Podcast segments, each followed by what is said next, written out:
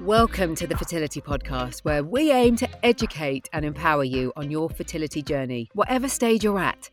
I'm Natalie Silverman, a digital content creator, patient advocate, and co founder of Fertility Matters at Work, which is on a mission to get you better supported whilst going through all this at work. And I had my son after successful fertility treatment. And I'm Kate Davis, an independent fertility nurse consultant. In this new series of the Fertility Podcast, we're going behind the scenes of IVF. Do listen to the end of every episode because we want to hear from you.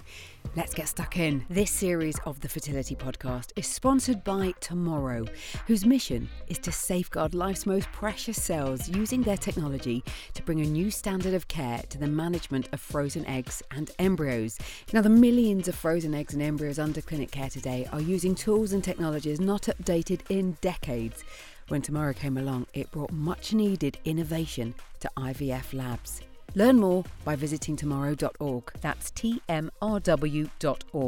So, welcome to the final episode in this series of the Fertility Podcast. We've been talking about behind the scenes of IVF, and we've talked about a range of things. We've talked about the whole green conversation. And I actually just saw on my Instagram somebody commented on the reel I'd shared when we did that episode where I'd said, Have you thought about this? And and there's some very noisy people your end, aren't there, Kate? Kate shaking her head at me. I'm sorry. Um, do you know what? It's always a funny thing. I think the male voice carries much more than the female voice from afar. Men, I don't think can whisper. Do you think? I know I've just no, well, mid train of thought. This chap. So anyway, I'm in my shared workspace today, and this chap, he's got a really nice voice, but I'm, I'm quite into men's voices.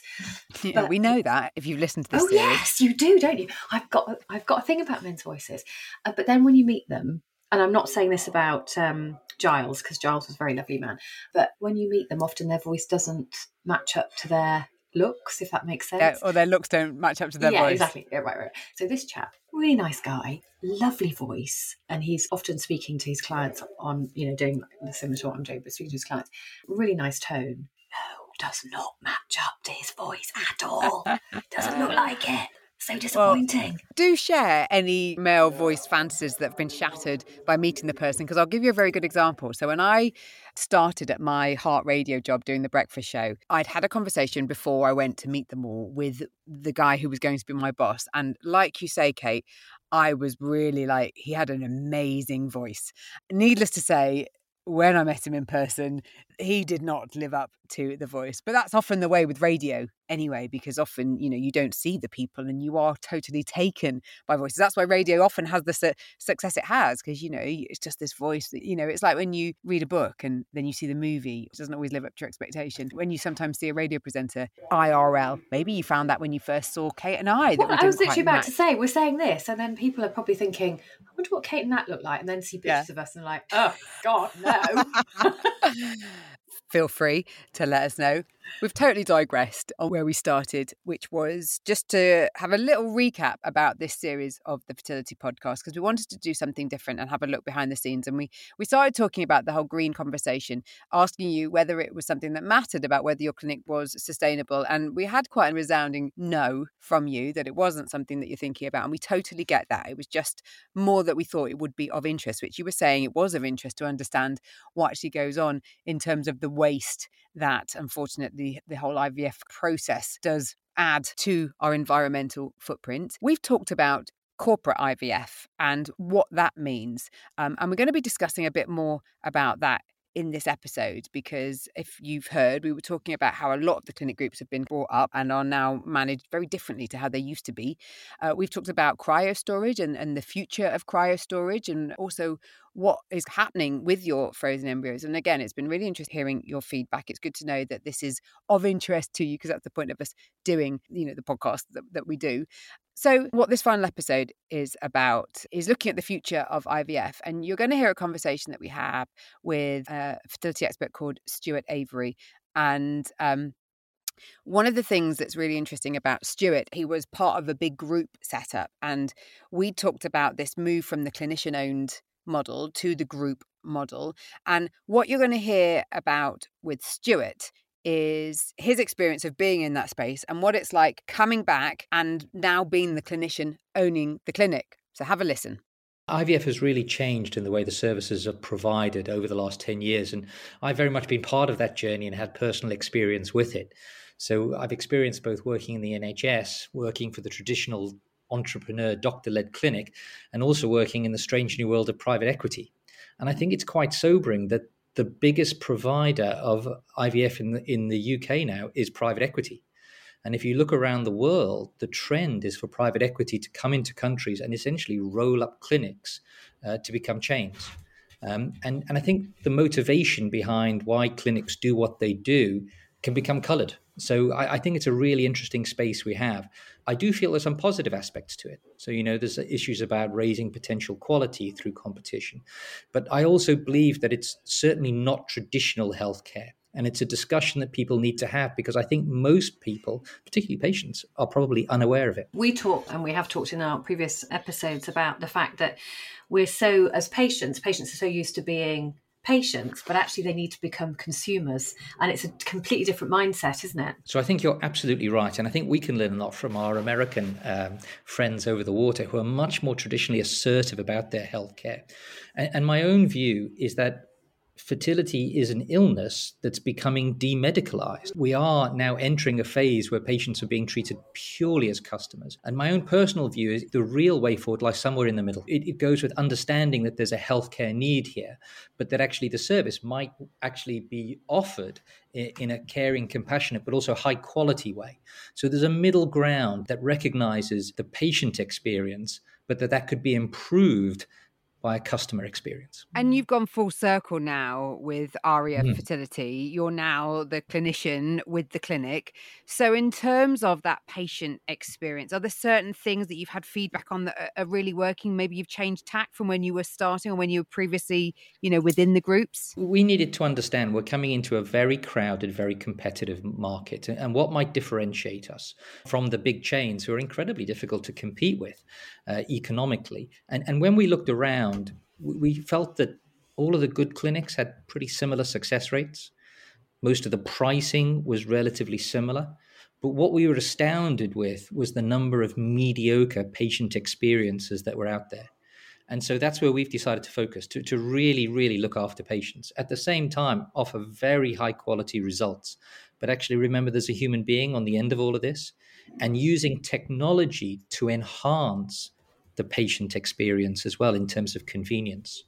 Um, and so that's what we we think actually what really differentiates clinics now is not some uh, pregnancy result that's highly polished on a website, because when you look at the HFEA league table, most of the good clinics were all pretty similar. We believe what differentiates is that patient experience, that sort of intangible do I feel comfortable and confident in a place that they're really going to look out for me and squeeze every single percentage point out on my side? That's really interesting you say that because that's one of the things I always, when I'm discussing choosing a clinic with my patients, I always talk about the most important thing to do is feel confident and comfortable with your clinic and your clinician. And if you can achieve that, then you're kind of halfway there. But I just want to pick up on what you said about technology and advances in technology, because the other reason I wanted to talk to you was about the future of IVF. And we're just really intrigued to find out what you see in terms of developments in the IVF process. What might we be seeing in the future? What what is kind of happening out there? Things like I'm always intrigued about we manipulate the sperm, the embryo, but then when we put the embryo back into the uterus, I always talk about this. It's this big black hole. There's not much more that we can do at that point, and it, it's left to Mother Nature. Are there any advances or any things that you're seeing post embryo transfer, or anything really that could be exciting for the future?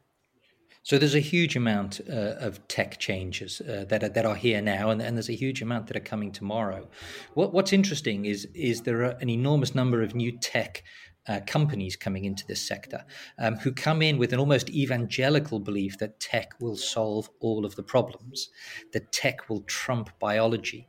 And, and I'm, I'm unfortunately not as enthusiastic as they are. I can see huge advantages to tech in terms of improving results and in terms of improving the patient experience. But do I genuinely believe that tech can trump biology? I'm not sure I would be that confident. So I think we need to be quite realistic in understanding what tech can do. Certainly, if you look at developments within the lab, it's really all around automation and miniaturization. And that's then leading to changes in staffing skill mixes as well. So there's no doubt that tech has an enormous amount to bring in terms of getting every single percentage point that you possibly can out of the actual treatment procedure itself. But ultimately, can it trump the biology in terms of quality of sperm and quality of eggs? Possibly not, but it can certainly make the process more efficient. It can probably get you pregnant quicker. At the moment, technology cannot fundamentally change a bad quality sperm or a bad quality egg.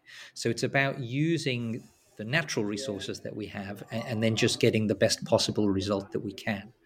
But these changes are coming now, and and there's, I think as automation comes in, I think that will squeeze a few extra points, and as miniaturization comes in, that will help democratize the process by making it cheaper. Just on those points, Stuart, is that kind of information likely to be transferred through to the patient or is it more just helping the kind of efficiencies behind the scenes you know within the lab? I think most of the tech is around improving how the lab actually works. I think tech will come into the patient experience as well and we'll be seeing a lot more about ivf at home so we'll be seeing saliva tests at home replacing uh, coming into the clinic for bloods. We'll see e-consenting, e um, and and of course the, the COVID pandemic has massively accelerated this. We'll even see pieces where the patient will inject herself with a drug at home, and the syringe will contact the clinic to tell them that the patient has had X amount of drug at 9:30 in the morning. Wow. Gosh. And of course, the very latest things that are being trialed are home ultrasound where the patient does her own ultrasound at home. Now, the research on that's really interesting because it shows that the clinic gets sent great images and can see exactly what's happening in the patient's pelvis with the patient doing her own scan. But the downside is the patient then misses that communication with the clinic where she has reassurance that everything's been seen and reassurance about what her next step is. So the technology is really good. It's really exciting, but we mustn't be seduced by the technology. We need to remember that it's there as an aid or a help for patient care. Do you think, Stuart, the things that you've been talking about IVF at home, do you think that's in part come about because of the pandemic and the fact that we we're all locked down and therefore we were doing so much more at home? I don't think it's come about as a result of that, but I think it's been accelerated by that. I think it's really come about by by most patients, most women that we see are working. They have very busy lives, mm. and the reality here is, although having a baby is an absolute priority, if we can make that more convenient for women so that they can carry on with their normal lives, that's got to be a positive way forward. Now, I'm intrigued when we're talking about accessibility and we're talking about IVF at home. That sounds to me like the level that you'd get if you're paying for your treatment rather than potentially what you get access to on the NHS. And when we're talking about accessibility to maybe those more minority groups who we know from the HFEA's research, black and ethnic minority groups who aren't getting access to treatment due to mm-hmm. awareness or just knowing they can, that almost feels to me as that would make it even harder for them. What do you think about that, Stuart? I completely agree. I think we have to be very aware about exacerbating inequalities. And so you have to be very careful about how you offer things to patients. But I also strongly believe working in the NHS myself that we mustn't accept mediocrity within the NHS. That actually there's no reason why the NHS can't be at the cutting edge of technology, given the patient volume that we have coming through. So it, it drives me crazy when people will accept less from their NHS experience. And sometimes NHS clinics will accept less as well. My view is the, the standard and the quality of care should be the, the same for the patient. Um, I think where the NHS struggles is, is time and, and um, speed of access. Um, but in terms of actually what happens to the patient during treatment, there's no reason why the NHS can't be as forward thinking uh, and as cutting edge as the private sector. I think that's absolutely fascinating. And Natalie, I think we need to do a whole episode on its own about IVF at home, really, don't we? Because there's so much there. Obviously, we've talked about tech and the new advances in there. What about medical treatments, Stuart? Anything that you're seeing coming through for the future of IVF with regards to new medical treatments? So I think treatments are becoming more convenient. I think this the particular uh, drug protocols that we use now are more convenient and safer. I mean, I'm old enough to remember the days of women queuing outside the, the clinic at 7 a.m. on a cold January morning to get their injection. And, and we have actually come on leaps and bounds in terms of reducing side effects, making treatment more convenient, and, and also making treatment significantly safer. So I think, again, the number of women that actually are now really harmed by IVF treatment physically in terms of ovarian hyperstimulation syndrome is becoming incredibly rare. Uh, probably less than 1% given, given modern protocols with GnRH antagonists and uh, buserelin or agonist triggers. So I think treatments are becoming safer and easier. Uh, but I think there's still a long way to go. You know, we'd love the, the, the, one day to, to be getting sort of oral stimulation drugs.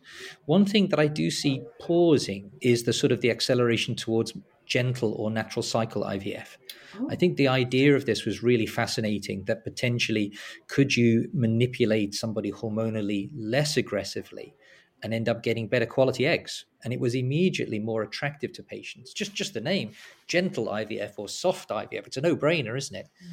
but I think there's increasing evidence now to actually question that philosophical strategy that you get better quality eggs um, and so I see that potentially being less common, uh, despite its attractiveness to patients, because I think the science probably doesn't back it up. Okay, good to know. What about Stuart ICSI, for example? Um, mm. I, am I right in saying that that that the process hasn't changed since since it, it started? And I'm totally with if it ain't broke, don't fix it. But I just wondered what your feelings were about ICSI. So there's, there's a couple of elements to ICSI. One is when should you use it, and then number two, can you can you improve it and make it any better? So there's the UK is the only country in the world where our ICSI rates are going down. Okay, in the rest of the world, ICSI rates are going up, and there's a huge debate in the sector around the use of ICSI outside its traditional indication of severe male factor infertility. I think everybody believes that for severe male factor infertility, the use of ICSI is uh, proven uh, and is well accepted, and you get much better results. What's more controversial are should you use ICSI where actually the sperm looks fine? And, and, most of the data from prospective randomized controlled trials show it doesn't bring any benefit. Hence, the regulator, HFEA's perspective, that we should be reducing the amount of ICSI. But interestingly, if you look at the entire HFEA database itself, and then you look at patients with normal sperm and whether you used ICSI or not, you get more pregnancies with the ICSI. So I think it's a question of finding a balance. In the US, it's about 70%. In the UK, it's about 50%. The balance probably lies somewhere in the middle. There's some fascinating advances about robotic ICSI. So instead of the patient picking the nicest sperm, securing the egg, and injecting uh, the egg with the sperm, which is an incredibly delicate micro manipulative procedure, could a robot do it better? And I'm absolutely fascinated to see the use of robotics within our field because I think there probably are some things that the robot might be more sensitive to. And it would not surprise me if automated robotic ICSI is something that we'll see very soon. Wow because we talk with embryologists as well, and I know that the, the practice of ICSI is, is a something, isn't it, that, that that takes takes a lot of it. I'm so pleased that you talked about it being robotic with the actual ICSI process and not the sample collection, because I wondered where we were going with that. Are there any other developments? I mean, we've talked with tomorrow, for example, about cryo storage and the impact that mm. that has. I mean, what do you think about that whole move towards this kind of more robot robotic um, state of cryo storage and the need for it? So I think this is really interesting point. First of all, if you look at the amount of egg storage that's going on, clinics are going to become storage centers. Mm. It's almost like private clinics are going to become storage businesses because so many people will have gametes in storage. And there's a psychology around storage about, you know, can you throw it away? I mean, I struggle to throw away my CDs from the 1990s. If I had eggs or sperm in storage, I'd be really worried whether I could throw them away, even if my family was complete. So the, the, the concept of storage is important. And then when you walk around the IVF laboratory, it looks tremendously advanced and, and, and you know very cutting edge. But when you walk into the cryo storage room, it looks exactly like it did in 1978. So are tomorrow onto something? I think they probably are. Um, and it's a question of looking at that technology and trying to make it more efficient for clinics and ultimately safer and more robust for patients. So I, I, I expect to see a lot more developments in the storage sector my question, my last question for you, actually, Stuart, is around IUI. I've noticed that obviously over the last few years, this has really dropped, uh, yet it's very significant for same-sex patients. And I just wondered what your thoughts are on on IUI, and you know, are we going to see anything else or is it just going to disappear now? So uh, IUI, it's kind of low tech. Mm. It's hmm. kind of old fashioned. It's kind of low results, but it's probably still got a place. And I think it's a question of making sure that the right treatment goes to the right patient. One of the difficulties with IUI is there were many clinics where IUI is all they did. So if a patient you walk through their door, you got IUI. Um, whereas I'm much more of a fan of clinics that can actually offer all treatments so that the patient gets the treatment that's right for them, as opposed to the treatment that the clinic has. And, and that includes IVF. You know, there are many people that walk into a fertility clinic and they kept put on the IVF conveyor belt when actually other things could work. So for me, it's a question of informed decision making. And actually, for a couple uh, or, or, a single person, IUI may be an entirely valid choice, even with its lower success rate, uh, because actually it's all they actually might need. So I think for us, it's a question of looking at all of the treatments, both old fashioned and incredibly cutting edge and high tech, and then figuring out what's right for the patient, and then letting letting that patient make an informed decision based on expectation of success, level of intervention, and cost. Now, there was, as always, quite a few jaw dropping wow moments that we were like, ooh, maybe we need to explore that a bit more. You, in particular, said about the whole IVF at home. That was a real insight into what could be, wasn't it? Yeah, it is. I think it's utterly fascinating. And I, I can see that that's the way that healthcare in general is going to go, isn't it? I think that's we're seeing more and more of that. And in fact, I was listening to the television, I think, the other day, and they were talking about how you're going to have hospital at home. So for acute illnesses, actually those are going to be managed at home, which is going to be so interesting. And I think this is part of the pressures that are on the NHS, etc., etc. But for IVF, what that might open up to you to be able to manage at home will be so interesting, whether it's scanning or whatever. I don't know, who knows? But it's fascinating, isn't it? What did you think about the point that Stuart made about the downside, I suppose, of it is that, say, you are doing an ultrasound at home and then you feed that information back to the clinic. He made the point that obviously the patient doesn't have the professional there to reassure them there and then of what it is that they're seeing. And knowing what we know about the vulnerability that we feel when we're going through treatment and the tendency to go down the rabbit hole of, of, of Dr. Google. What do you think, from a, a freaking out point of view, it might have on on people doing that? That's a really interesting question. If you think now, and I'm sure you hear this all the time, I hear this all the time, that patients struggle to contact their clinic when they've got a query. Yeah. They struggle to get yeah. through on the telephone.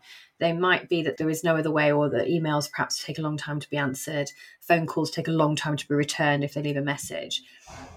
They're going to have to put things in place to allow better communication. And that's going to be a massive challenge to them when it comes to resourcing.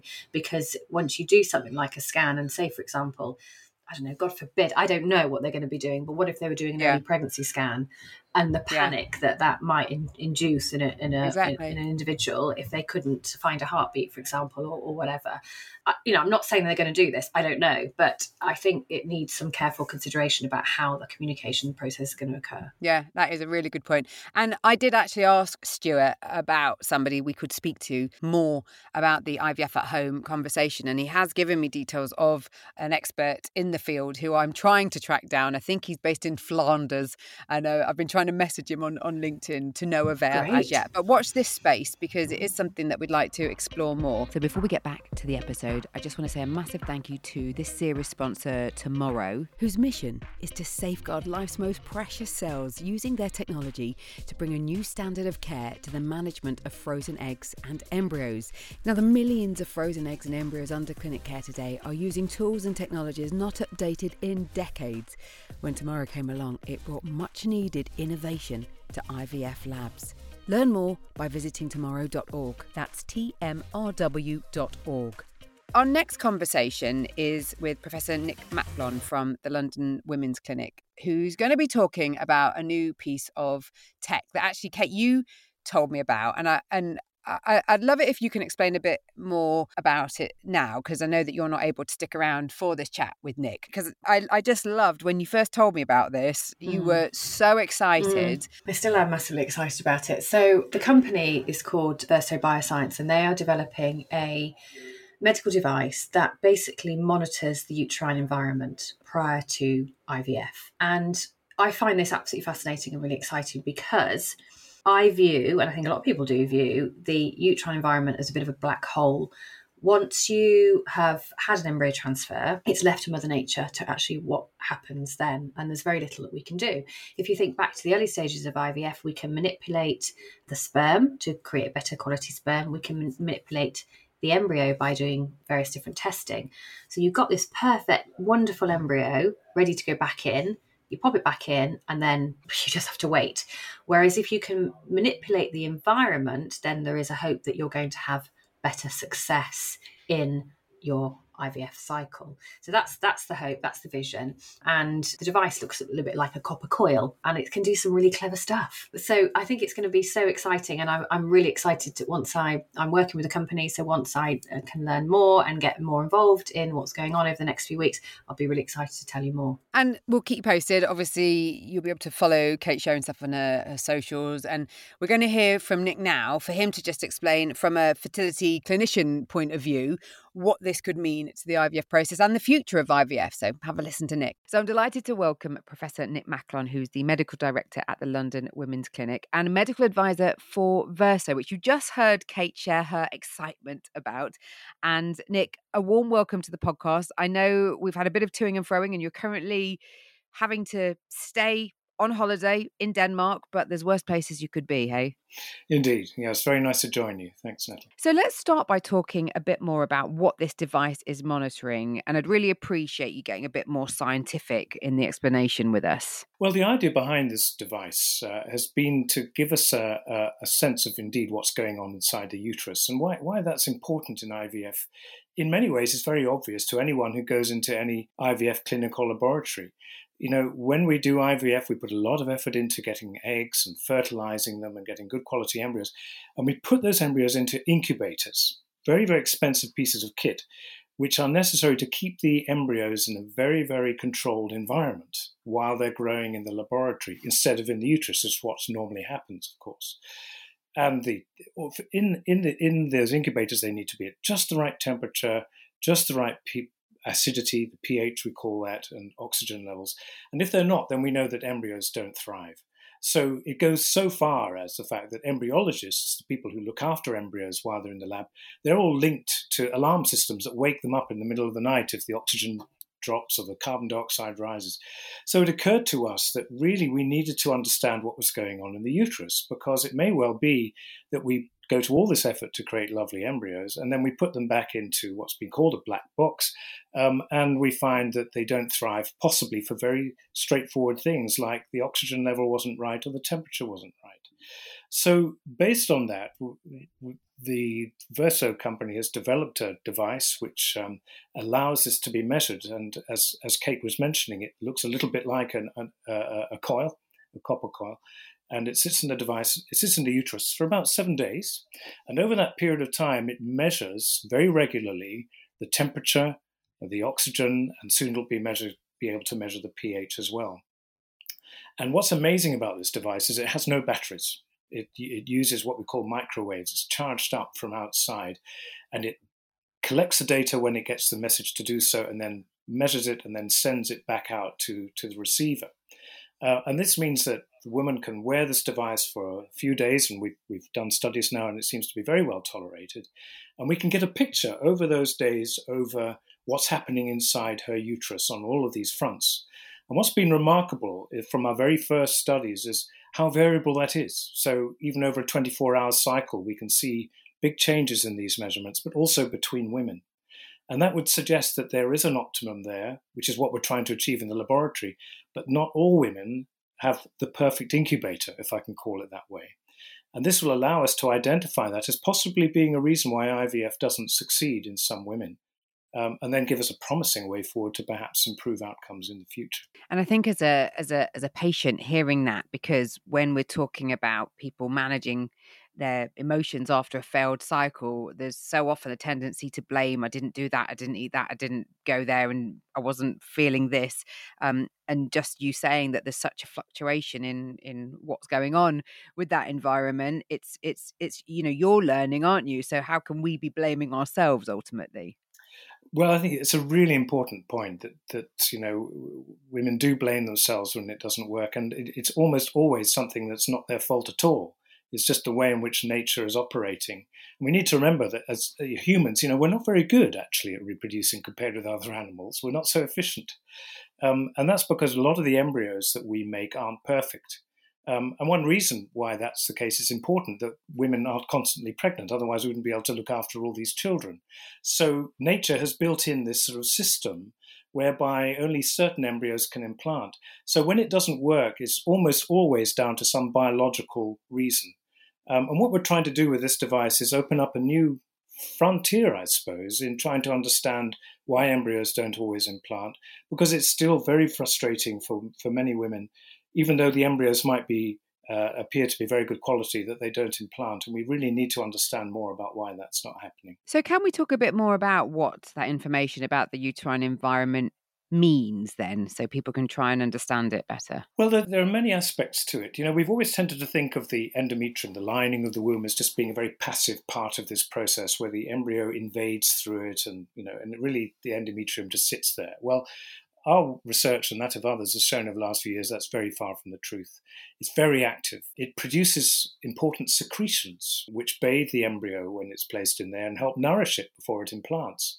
It sends signals from the mother to the embryo, telling the embryo which genes to switch on and switch off. This is before the embryo is even implanted. And this incubator function of the uterus is something we're only beginning to realize how crucial that might be. And the funny thing is, Natalie, is it's kind of been staring us in the face all these years with these incubators in the laboratory.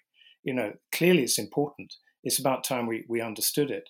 So there are all these different aspects which affect embryo survival, and we're beginning to get a good handle on it. Another area where we've been interested in, you know, these secretions, this sort of medium that bathes the embryo when it before it implants you know, we know that that has got lots of nutritional factors in it, like amino acids. And we've been able to show that those um, nutritional factors are affected by our diet.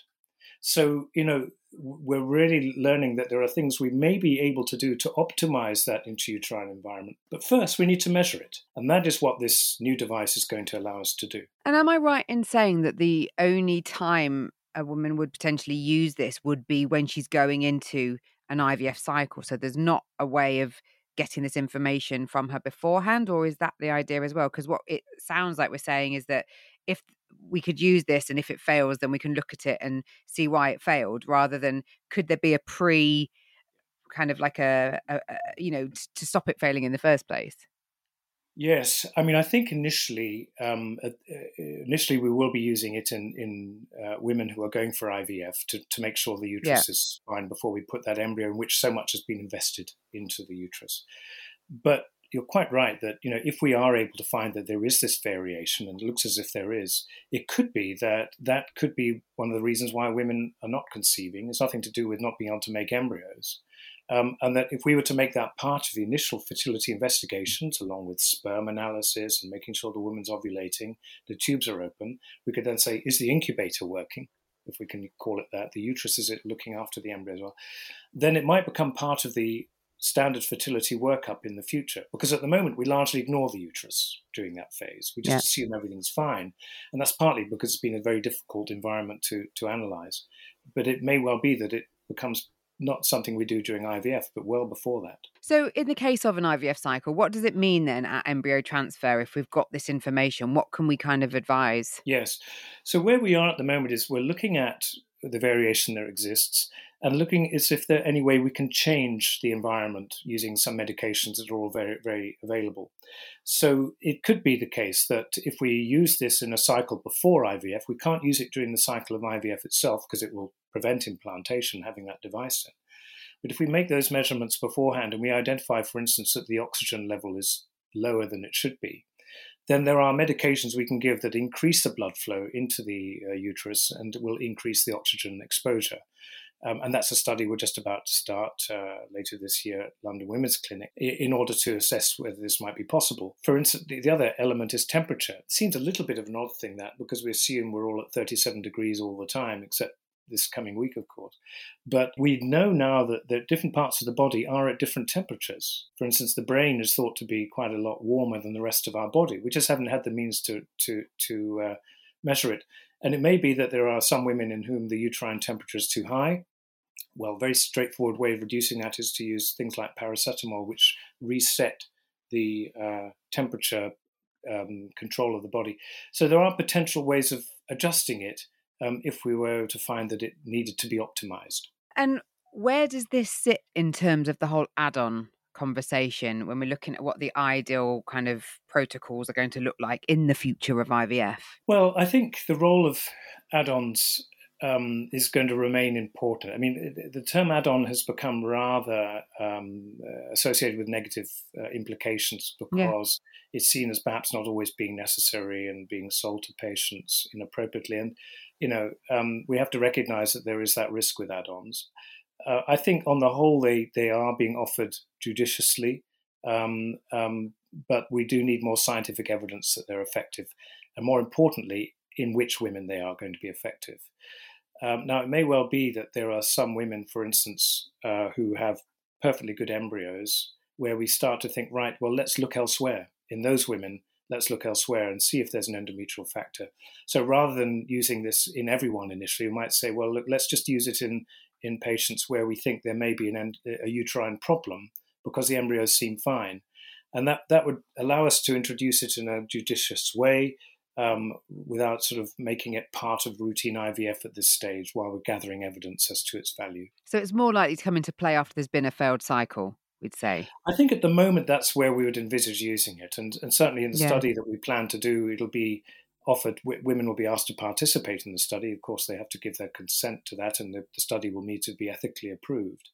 Um, but we would anticipate um, asking women who have had a failed cycle um, to, to come and participate in the study. And I think clinically, that'll be the first group of patients that make use of this in the future if it is shown to be valuable. I mean, it, it's fascinating, and really, I can understand now more why Kate was so excited. And I think, in terms of the future of IVF, what would your like ideal prediction be, knowing what you now know about this technology? Well, I think we're going to focus a lot more on the uterus and the endometrium than we have. You know, the first thirty years of IVF has been all about the embryo, and quite rightly, because that was the big challenge: was turning eggs inside the ovaries into embryos which you could transfer.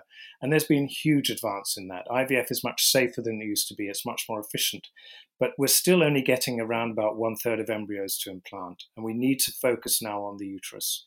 There are other areas where we are learning more about the uterus. Part of our work has identified that women have this uh, ability, or at least the uterus does, to be able to test the quality of an embryo and decide whether to invest in it or not. Um, and this biosensor function of the uterus is something we're learning about. This new device is looking at the incubator. We have studies looking at the quality of the secretions. Can we improve those? And I think if we look ahead to, to the future, I think we won't be making a lot of differences on the embryo side because we're already pretty much nailed that, I would say, um, in, in getting the best embryo and choosing the best embryo but we may well be learning a lot more about how the embryo implants and what we can do to make sure that that happens effectively. Um, and what all these tools are going to allow us to do is rather than just saying to patients, look, try this or try that, because we've heard it might work, it'll be, we've identified this issue with your uterus, here's a treatment for it. And that is going to be the big step change that we're going to make with this kind of uh, uh, advance. And I think probably music to patients' ears, those that find themselves going down Google rabbit holes and are, yeah. you know, feeling that they've tried everything, and especially when it's unexplained, it must be such a relief for people that have got that unexplained fertility, uh, infertility diagnosis that we know causes people so much anguish because they just want answers. And so maybe this is part of that answer as well. Maybe it is, but but I think you know, whenever you hear about advances, there's always a health warning, and that is we're not quite there yet, but. Um, you know, I think the, yeah. the data is looking very, very promising. The, the device, I think, it'll be a little while before it can be made available to clinics, but I personally believe that it's going to be a very helpful uh, advance for our field in the future. Professor Nick Macklon, thank you so much for explaining that. Um, and I think it's really exciting to hear. So I do appreciate you giving us your time. No, thank you very much. Pleasure. So we've already shared a couple of interesting developments in the world of IVF. I was really hoping to also add into the mix a conversation about AI and how that's going to be playing a role in the lab. It's already starting to. Unfortunately, the person that I was trying to speak to, we had a whole issue with different schedules and then COVID got in the way and we weren't able to. So that might again be something that we can share more with you. But I am going to put a link in the show notes to a conversation that happened with the International IVF Initiative, who you know I've talked about a lot because Giles, who was a former guest, He's part of the uh, International IVF Initiative, and I've been helping them make a podcast. But they've just been doing loads of total geeky content for the world of the embryologist and they shared a really interesting conversation recently about AI. So I'll put that link in because like I say I wasn't able to factor that conversation into this one. But something else that you've discovered Kate that you've been telling me about that is very fitting in in line with this conversation we're having about the future of IVF is what type of pregnancy test? It's an eco pregnancy test. Now, this is absolutely fascinating, I think, because if you can imagine how much plastic we use in pregnancy tests per year, it, yeah. you know, it's, it's extraordinary amount horrendous amount actually. It makes your toes curl. So i got contacted by an organization called hopsy.co and they have produced a eco pregnancy test which is would you believe 99% paper. That's really impressive. Yeah. And i had a lovely chat with them today and they showed me the, the pregnancy test and it's actually like card so it's resilient. You don't you don't pee on it and it doesn't disintegrate. It stays in its form. And we had a really good chat and she was telling me that it takes 20 to 30 years to for a plastic pregnancy test to decompose. That's horrendous, isn't it? Yet yeah. paper in itself, so just a piece of paper, takes only four to six weeks. They're yet to find out exactly how long this eco pregnancy test takes because there is 1% that is a very, very thin layer of plastic which covers up the test area, you know, where you get okay. your little line. So that has to be there for the accuracy of the test. So they're yet to find out how long, but significantly less than 20 to 30 years, and hopefully only a little bit more than four to six weeks. So that that's really exciting. I think it sounds really good. The lovely Lara at um, hopsy.co has offered to give our listeners a discount code of 20% right. if you just use the fertility podcast. And they're actually on a per test basis, they're cheaper than Clearblue unlike Clearblue, they don't do a one pack. And the reason they don't do a one pack is that it's not eco friendly to be sending one pack out. Ah, Whereas, yeah. So they're thinking about being eco in every single way. Thinking about the the cost sustainability trans- side of it. Yeah, absolutely. So I just love this company. Um, I'm going to be doing an Instagram giveaway in the next couple of weeks. So do look out for that on at Your Fertility Nurse. And I'm excited about this. I think this is a lovely addition to what we've got available. And I think we should all be thinking let's use eco friendly pregnancy tests rather than any more plastics. And actually, that nicely brings us full circle back to one of our first episodes where we were talking about whether, you know, you do care about how green your IVF clinic is. And as we were saying at the start of this chat, most of you were saying that you're not because it kind of i'm sure feels out of your hands but this is a way of regaining the control and doing your bit for the environment so i definitely think it's one to watch and thank you uh, for sharing that yeah i, I think really you know if i can one. encourage any of you just to be a bit eco with your pregnancy test then we're make we're helping to make a, a change aren't we i don't know whether you saw my instagram post today but i posted a plastic medicine bottle which i found washed up on the beach in the Maldives. And it broke my heart when I found that plastic medicine bottle. And I thought, how many times have I dispensed drugs to my patients out of plastic medicine bottles? How many of those yeah. have I thrown in the bin? And yeah, did one of those end? Is that my one that ended up? Yeah. Oh, it broke my heart when I saw that. It's such a clean, beautiful island, but every day you saw some plastic washed up. I've done voiceovers uh, on the amount of plastic waste there are in our oceans, and it is heartbreaking to yeah. see the impact it has on marine life. And I think we can all have that in our minds. I know there's a lot going on if you're listening to this and you're mid cycle and what have you, but you know, the world doesn't stop, does it? And mm. so we want to try and provide the future for the babies that we're hoping to bring into the world. Absolutely. Um, on that note, that is it from us for this series of the fertility podcast. Kate it's mentioned her Insta. Yeah, um, you can you can get in touch with me on mine at Fertility Poddy. We're going to be on a break for a little while again. We're going to be back around November time for Fertility Awareness Week with more conversations about fertility in the workplace because you know that that is a massive passion for Kate and myself in the work that we're doing with Fertility Matters at Work. So do go back and listen to previous episodes. Do keep an eye on both of our instas. The Brew at Two is going to be having a little break as well as we just realign our plans. But we'd love your feedback. We'd love it if you could rate and review the podcast. Just go to wherever you listen to your podcast. Apple Podcasts is the easiest, or you can get in touch with us. But thank you so much for being with us again. We hope this different take has been of interest. And if you want to know more behind the scenes IVF stuff as well, let us know when you're getting in touch. Thank you so much for your support as always. Thank you. We really appreciate it. And until the next time. So thanks again to this series sponsor, Tomorrow, who can track and monitor the vitrified eggs and embryos stored within its system through its unique and proprietary RFID technology. Their solution also removes most of the manual steps in the current cryo management process, reducing the possibility of human mistakes. So to learn more or to talk to your healthcare provider about storing your embryos or eggs with Tomorrow, visit tomorrow.org. That's T M mrw.org.